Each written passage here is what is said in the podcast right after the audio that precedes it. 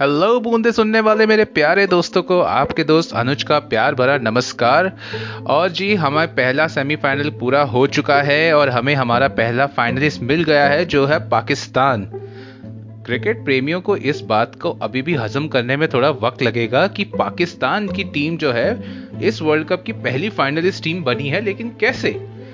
वो ऐसे सर कि उनके पास जो एक ही ताकत है, वो है उनकी बॉलिंग वो चल गई। ऐसी चली ऐसी चली कि न्यूजीलैंड चलते चलते गिर गई। पहले ही ओवर से जो मैच बना है और शाहीन शाह अफरीदी ने पहले ही ओवर में विकेट निकाल के उनके ओपनर फिन एलन का न्यूजीलैंड को पहले ही बैकफुट पे डाल दिया। और पूरे मैच में ऐसा लग रहा था कि जैसे न्यूजीलैंड के ऊपर किसी ने कुछ जादू टोना कुछ किया है, वो बेचारे रन मार रहे थे तो बॉल नहीं जा रही थी, शॉट मार रहे थे तो बाउंड्री पीछे हो जा रही थी।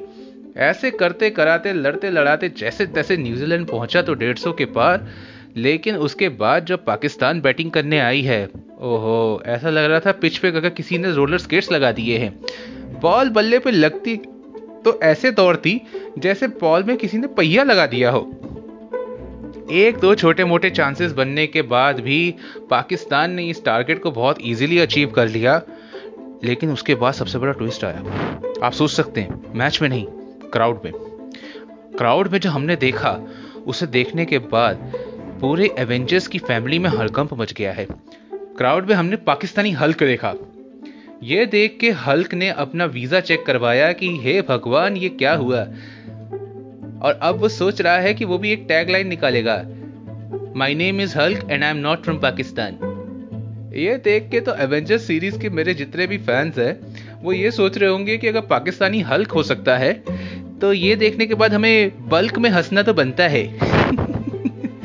लेकिन जोक्स असाइड पाकिस्तान ने ये मैच बहुत अच्छी तरह से खेला और वन साइडेड मैच बनाया है। न्यूजीलैंड को बहुत बुरी तरह हराया है।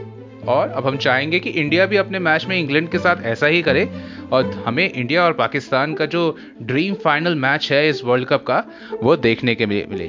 तो बात करेंगे उस मैच के बारे में भी। आप सुनते रहिए बूंदे पॉडकास्ट अपने दोस्त अनुज के साथ।